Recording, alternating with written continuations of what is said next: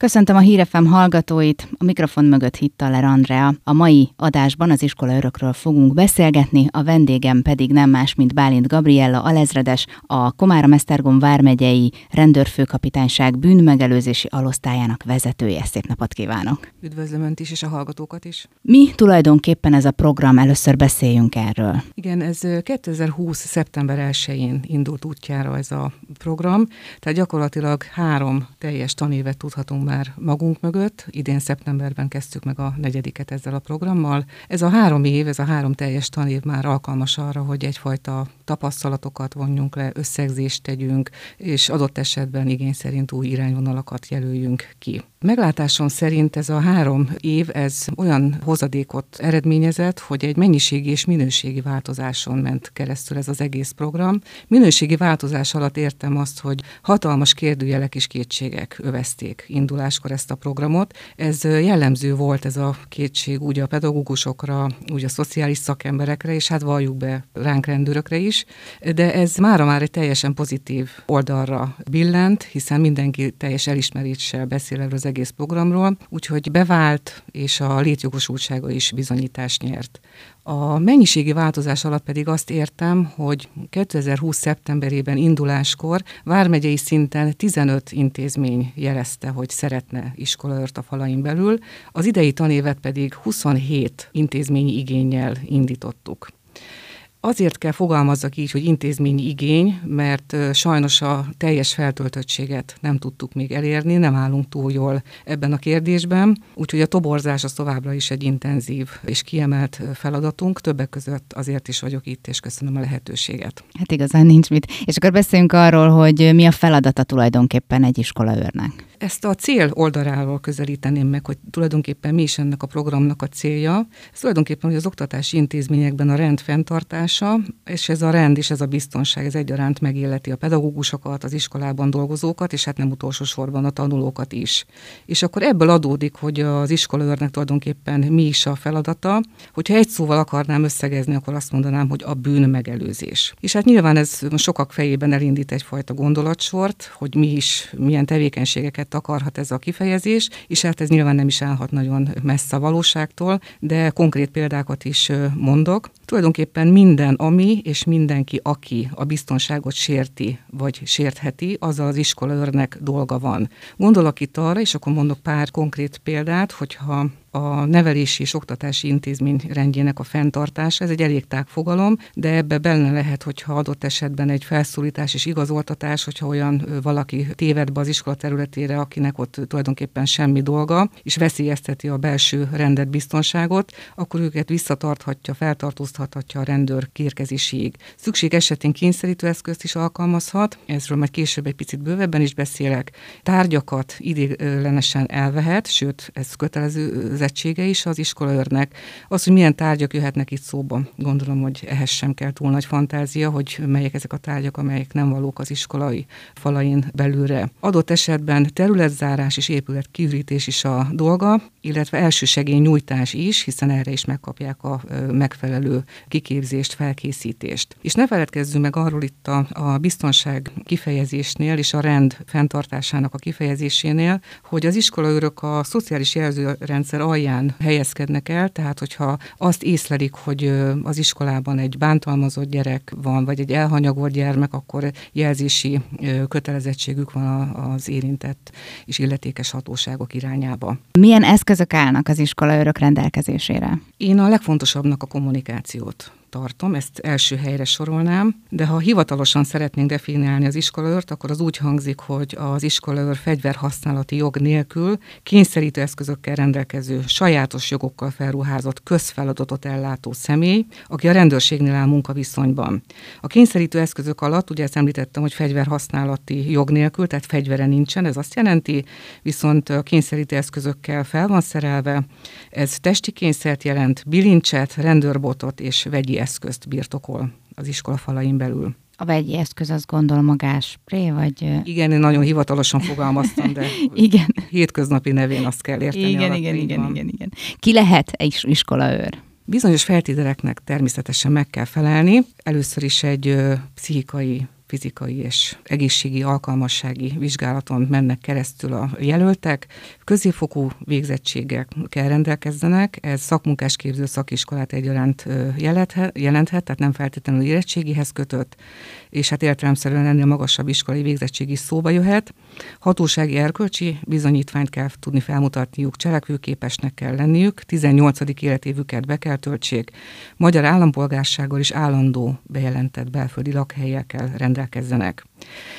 Sok minden jelenthet előnyt egyébként, és ez, hogy kiket célzunk meg a toborzási tevékenységünk során, ebben benne is foglaltatik, hogy bizonyos rendvédelmi és rendészeti végzettség vagy előismeret tapasztalat az előnyt jelent, és ebből is adódik, hogy mi megszólítottuk már a toborzási tevékenységünk során a nyugállományú kollégáinkat, és akkor ebből már is adódik, hogy itt az alsó korhatár van lefektetve törvényileg, hogy 18. életévet be kell, hogy töltse, de felső korhatár nincs megjelölve, mm tehát nem mindenki gondol arra, hogy esetleg nyugdíj mellett is lehetne egy kis kiegészítést ezzel keresni, pedig lehet, hiszen ott van a fizikai és egészségügyi alkalmassági vizsgálat, hogyha valaki azon átmegy, akkor nyilván alkalmas életkorától függetlenül is a feladatok ellátására, iskolai feladatok ellátására. Polgárőröket is megszólítottunk, illetve azokat a elsősorban, akiket munkát keresnek, vagy váltanának, mert nem érzik jól magukat a jelenlegi munkakörükbe, és az is érdekes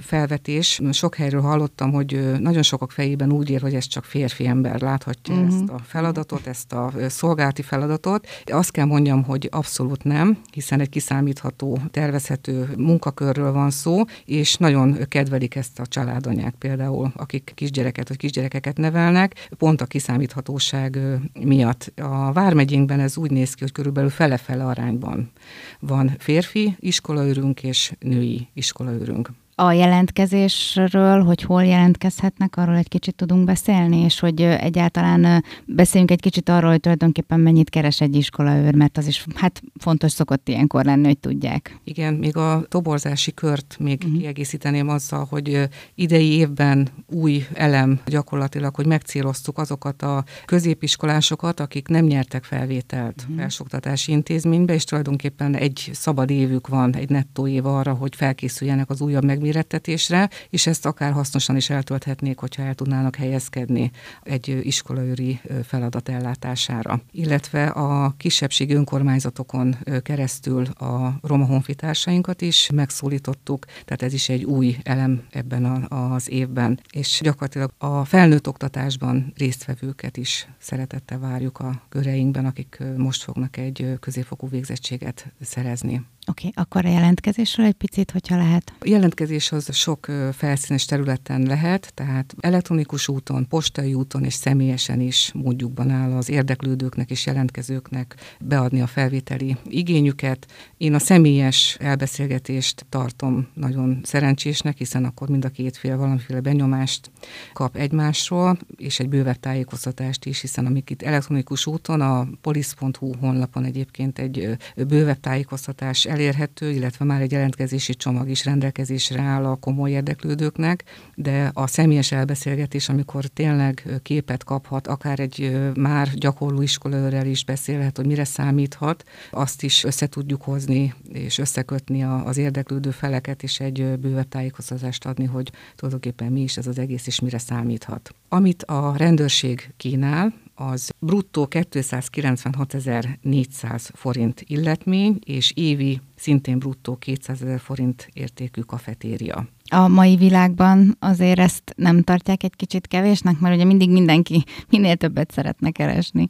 Igen, ez nyilvánvaló. A bírezés összegével kapcsolatban hallani kritikai hangokat, ezek hozzám is elértek nyilvánvalóan, de én azt javaslom, hogy ezt egy picit egy tágabb kontextusba helyezzük, és több szempontból is vizsgáljuk meg. Itt gondolok arra, hogy az iskolaőrök a rendőrség munkavállalói, tehát egy társadalmilag pozitívan megítélt testület egyenértékű tagjai, és ebből következik már is az, hogy ugyanúgy megilleti őket egy egészségügyi ellátás, beleértve a fogászati kezeléseket is, ami a rendőrség bármely dolgozójára érvényes, de folytathatom a sort azzal is, hogy a munkába járás költségtérítése ugyanúgy megilleti őket, az utazási kedvezmény, lakhatási támogatás, a már említett kafetéria, és egy abszolút kiszámítható tervezhető munkarend, rendezett körülmények és feltételek között végezhetik a, a munkájukat és azt is el kell mondjam, hogy mivel egy testület tagjai, ez nagyon sok mindent jelent. Én nagyon erőszeretettel használom ezt a kifejezést, hogy bajtársiasság.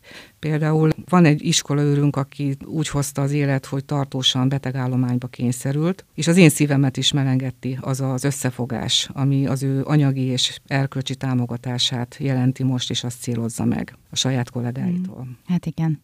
Amiről még nem beszéltünk, az az, hogy ugye itt a, a most a bejárási támogatásról jutott eszembe, hogy ugye megyeszerte vannak iskolaőrök, és hogy ugye nem helyhez kötött. Tehát aki tatabányai, az nem feltétlenül muszáj neki tatabányai iskolába jelentkeznie, hanem nyugodtan jelentkezhet akár Tatára, vagy, vagy ahol éppen van hely. Természetesen, tehát itt céloztam rá, hogy nem vagyunk feltöltve, tehát nagyon várjuk a jelentkezőket és az érdeklődőket, ez egész vármegyénkre igaz.